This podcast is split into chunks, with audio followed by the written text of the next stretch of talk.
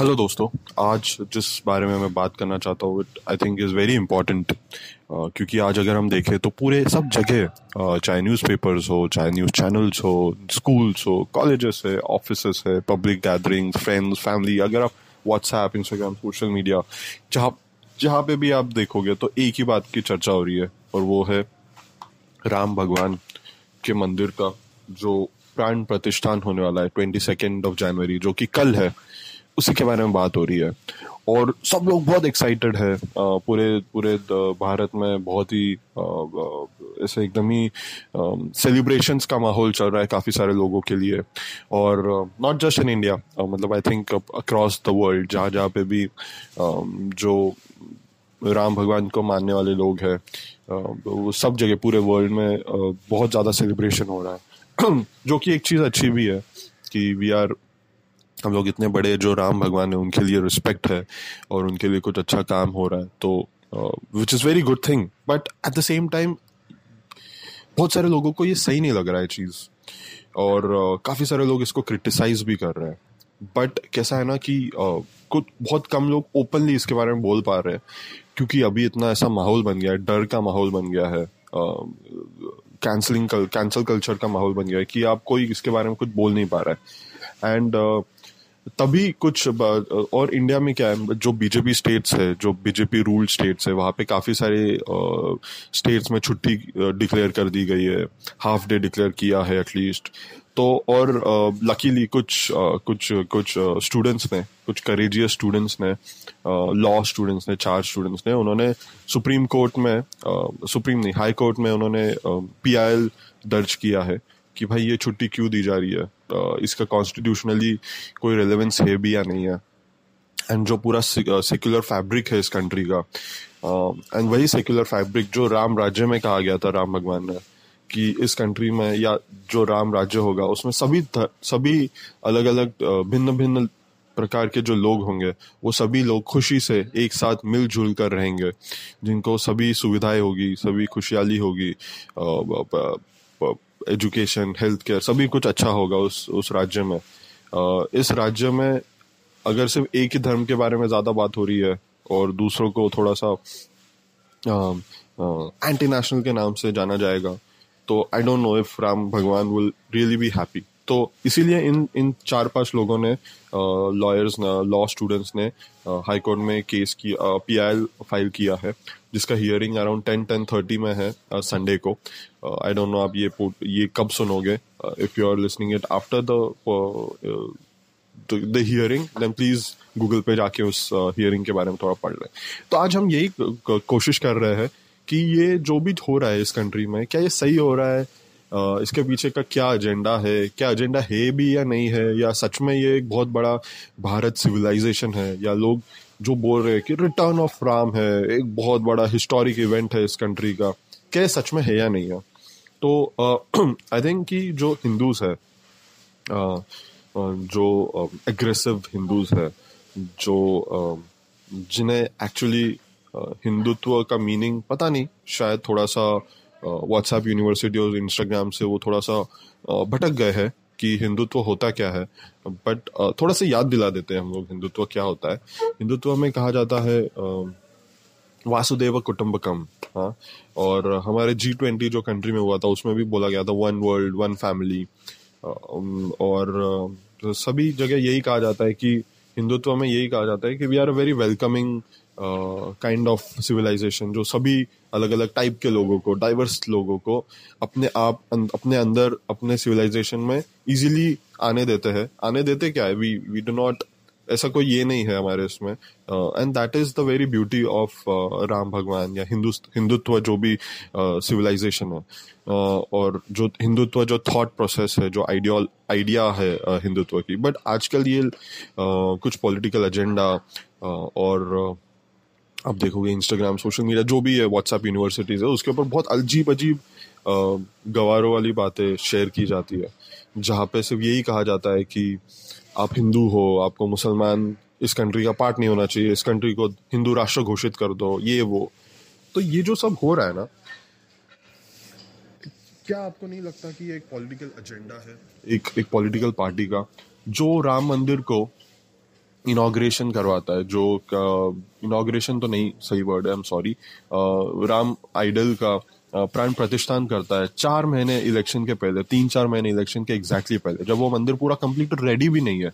अरे भाई, अगर आपको सच में इतना राम भगवान से इतना प्रेम है तो उसको पूरे मंदिर को बंद तो जाने देते, पर वो उन्होंने होने नहीं दिया। अगर इतना ही तुम्हें राम भगवान से प्यार है तो पूरा इलेक्शन और तुम्हें कोई पॉलिटिकल एजेंडा कोई दिमाग में नहीं है तो इलेक्शन हो जाने देते पूरा राम मंदिर पूरा बन जाने देते फिर तुम वो करते ना आइडल उसके अंदर आ, आ, जो पूरी प्रोसेस है रिचुअल्स है तब करते। ये अभी करने का क्या लॉजिक है? और ये लॉजिक लोगों को समझ क्यों नहीं आ रहा है? इतने हमारे इंडिया के लोग इतने होशियार है इतना एमबीए कर रहे हैं मार्केटिंग सीख रहे हैं बट ये उन्हें क्यों नहीं समझ में आ रहा है कि this is just a marketing gimmick और जस्ट अ प्रोपोगेंडा सब जगह आप कहीं पे भी जाओ न्यूज़पेपर्स में लेके टीवी में, सब जगह यही चल रहा है। लोग बाकी कुछ बारे में सोच ही नहीं रहे तो it is just a masterstroke of a marketing gimmick जहाँ पे जितनी भी प्रॉब्लम्स थी अनएम्प्लॉयमेंट था आपका इन्वायरमेंट में इतना सारा इशू हो गया, कश्मीर में इस साल स्नोफॉल नहीं हुआ जॉब्स नहीं मिल रही है, इतना इन्फ्लेशन हो गया है फार्मर्स के लिए कुछ नहीं किया जा रहा है हेल्थ केयर में कुछ नहीं हो रहा है एजुकेशन में कुछ नहीं हो रहा है। ये सब चीज़ों को नज़रअंदाज करने के लिए। और जो जो भी उनकी प्रोमिस थे कि पंद्रह लाख रुपए आपके अकाउंट में आएँगे, हम प्राइस पेट्रोल का प्राइस कम करेंगे डीजल का प्राइस कम करेंगे, ये कुछ नहीं होने के बावजूद आप लोग सभी बीजेपी को इतना सपोर्ट कर रहे हो। वाई जस्ट बिकॉज़ ये एक मंदिर बन गया। और एक मंदिर जो कि इनकम्प्लीट है। मतलब आप अपने आप को सोचिए ना कि हमें लाइफ में लोग बोल रहे हैं कि इससे बहुत ही एक इंडिया के लिए एक बहुत ही हिस्टोरिक इवेंट अरे हिस्टोरिक इवेंट कैसे हो गया?